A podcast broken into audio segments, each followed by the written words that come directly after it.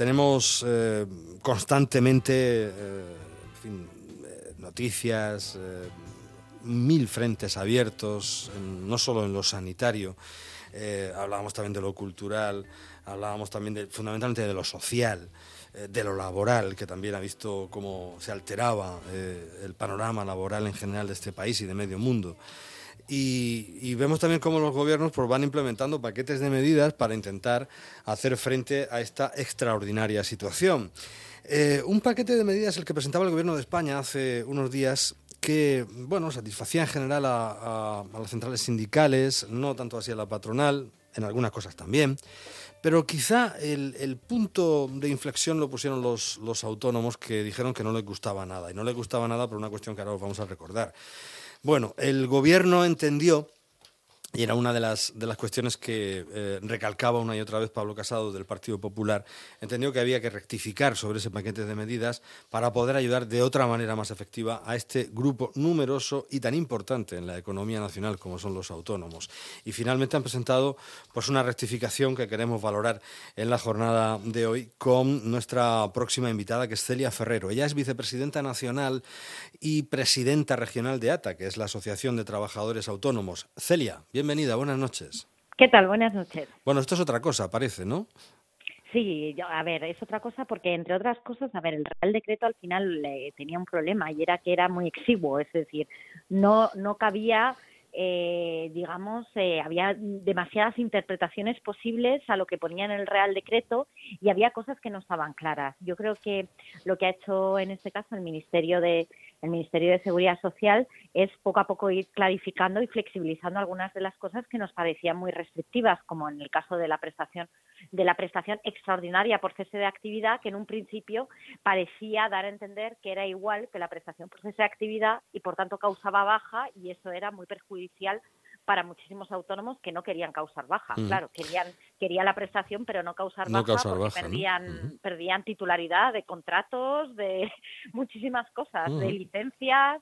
de si estaban en la tarifa plana perderían el derecho a la tarifa plana, etcétera. Recordemos, recordemos un poco el antes y el después, si te, si te parece, porque en principio se exigía que para acceder a la ayuda que ofrecía el, gobierno, el autónomo se debía dar de baja en Hacienda y Seguridad Social, algo que no podía hacer cerca de un millón de trabajadores autónomos, sobre todo porque eh, tienen contratados y tendrían que despedirlos primero, antes de, de darse de baja, ¿no? Claro, efectivamente. En el momento que te das de baja, pierdes eh, tanto de seguridad social y hacienda, pierdes la cuenta de cotización como empleador en seguridad social y por tanto ya no podías ser titular de esos contratos laborales. Y por otra parte, en lo que es baja censal, es decir, baja, baja en hacienda, pues imaginaros todos los contratos relacionados con locales comerciales, con renting, leasing, etcétera, o sea, que es decir, que ahí había un problema y luego estaba el otro problema añadido, todos aquellos autónomos en tarifa plana o que bien estaban eh, recibiendo algún tipo de subvención, incluso alguna ayuda de tipo regional, vinculados vinculados a esa a esa cotización pues por ejemplo la tarifa cero en el caso de en el caso de la región de Murcia que evidentemente que quedaban fuera porque luego no podían recuperarla una vez reiniciara la actividad esa esa ha sido una de las grandes de, yo creo de las grandes clarificaciones que se ha hecho y que creemos que en estos momentos evidentemente va a ayudar a muchas más personas. Sin embargo sigue habiendo un problema básico y nosotros vamos a seguir insistiendo. Es decir la prestación extraordinaria, que no es de cese de actividad, es más bien de suspensión de la actividad,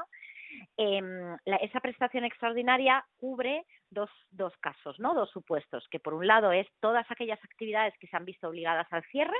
por, el, por la declaración del estado de alarma y luego el segundo caso es todos aquellos autónomos que reducían su facturación en un 75% con respecto al promedio de los seis meses anteriores de facturación.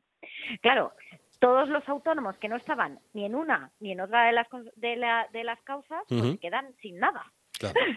es decir, que es que tenemos aún, o sea, es decir, el 75% de la actividad sigue siendo una cosa, mm, mm, eh, quiero decir, es enorme y hay autónomos que no están, que están disminuyendo un 50%, pero no están en ese 75% y que también tienen empleados, etcétera. Entonces, ahí hay, hay toda una causística que es todavía muy compleja y que nos podemos ver que efectivamente pues eh, va a ser muy muy complejo que, que, que paguen su cuota a la seguridad social, ¿no?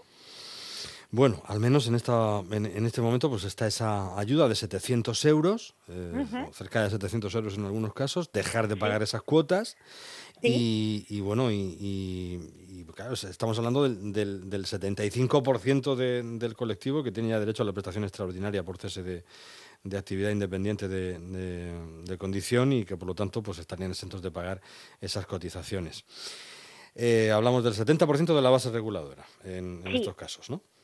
Sí, el 70% de la base reguladora para aquellos que han cotizado por prestación por cese de actividad. Para los que no han cotizado, ¿vale? Que no es obligatorio haber cotizado, sino haber estado de alta, porque, por ejemplo, todo el colectivo de tarifa plana no tiene obligación de cotizar en, en, por cese de actividad. De los que no han cotizado, eh, lo que se va a dar es el 70% de la base mínima de cotización, que como sabéis son 944,10, pues estará eso, alrededor de unos 700 euros. Un poquito menos, 661, me parece que es la cifra más o menos exacta. El, mínimo, el mínimo va a ser unos 661 euros. Y lo bueno que tiene es que para el segundo supuesto, es decir, los que no han estado obligados al cierre, se va a poder compatibilizar con la, con la actividad, con lo cual, por, si te queda muy poca actividad, pues por lo menos tienes esa pequeña actividad que te mantiene ahí de alguna forma para intentar llegar pues al salario mínimo interprofesional por lo menos, ¿no? Claro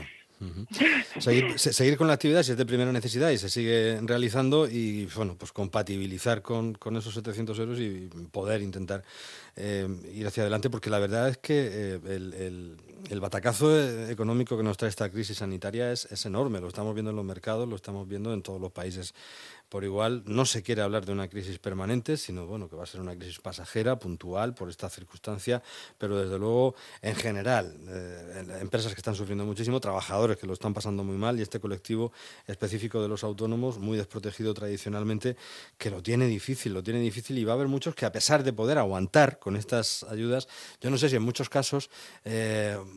vas a poder, si, si, en algunos casos tienes trabajadores a tu cuenta o, has pedido un ERTE eh, o alguna cuestión de, este tipo, eh, bueno, pues reiniciar la, tarea luego, reiniciar la labor no siempre va a ser fácil, ¿no? Hay alquileres que pagar, es, muy, complicado, ¿no?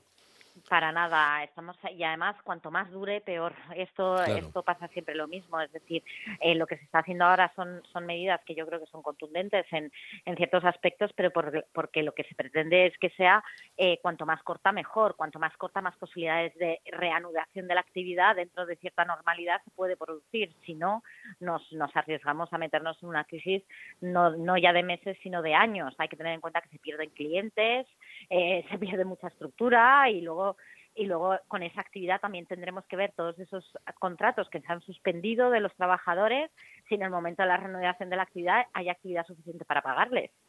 Es decir, que, que, no va a ser nada fácil, pero yo lanzo un mensaje de ánimo también en el sentido de que estamos viendo que hay muchas iniciativas nuevas, que se han creado muchas redes empresariales, que hay mucha solidaridad entre los empresarios, que es algo que me gustaría resaltar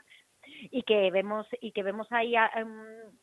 una, una, unas sinergias que a lo mejor antes no se producían de esa unidad empresarial y que yo creo que eso es muy relevante para que cuando eso pase, cuando tengamos que reanudar, no perdamos el espíritu de solidaridad y trabajemos todos juntos y que no se olvide como siempre a los autónomos, que yo creo que son la, la base de la base de la economía, pero siempre se les deja los últimos para todo. Mm. Y yo creo que aquí que aquí yo creo que todos tenemos que hacer un esfuerzo y, como hoy decía el GEMAT, ¿no? Eh, al final en esta crisis todos somos soldados y los que más soldados son son por supuesto los autónomos.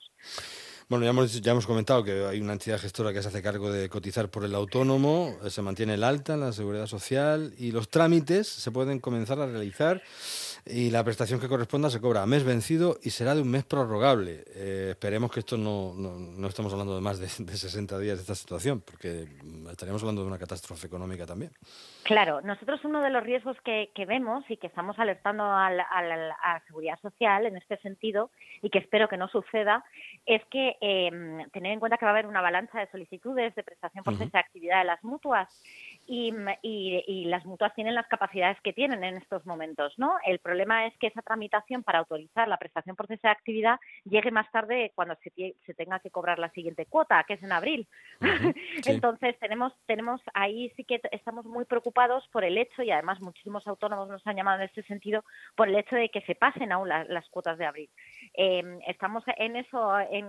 hablando con seguridad social para que busquen una solución y que esto no suceda porque, porque claro, digamos que ya llevamos muchos días sin ingresar, hay muchos autónomos que llevan muchos días sin ingresar y si encima la cuota, la cuota de abril se la pasan, pues eh, va a ser todavía más complejo, ¿no? Bueno, pues nada, a ver, a ver si, si todo va bien y, se arregla también ese desfase que pueda haber para tenerlo todo al día para esa, esa prórroga de, otro mes y, en fin, y, si todos los colectivos, también este, evidentemente, que era en el que hacíamos hoy especial hincapié, todos los colectivos pues salen eh, de la mejor manera posible de este atolladero eh, económico eh, derivado del, del, gran problema sanitario que estamos viviendo todo el planeta en este momento. Celia Ferrero es la vicepresidenta nacional y la presidenta regional de la Asociación de Trabajadores Autónomos, de ATA, que la hemos tenido, le hemos dado el follón eh, esta semana un par de veces, pero yo creo que es importante establecer estas valoraciones a la luz de, las rectificaciones que se van haciendo en el Real Decreto y, vamos viendo cómo, cómo va afectando a los distintos colectivos. Celia, que vaya bien. Muchísimas gracias y sobre todo muchísimo ánimo. Venga, ánimo y cuídense mucho. Gracias. Hasta luego.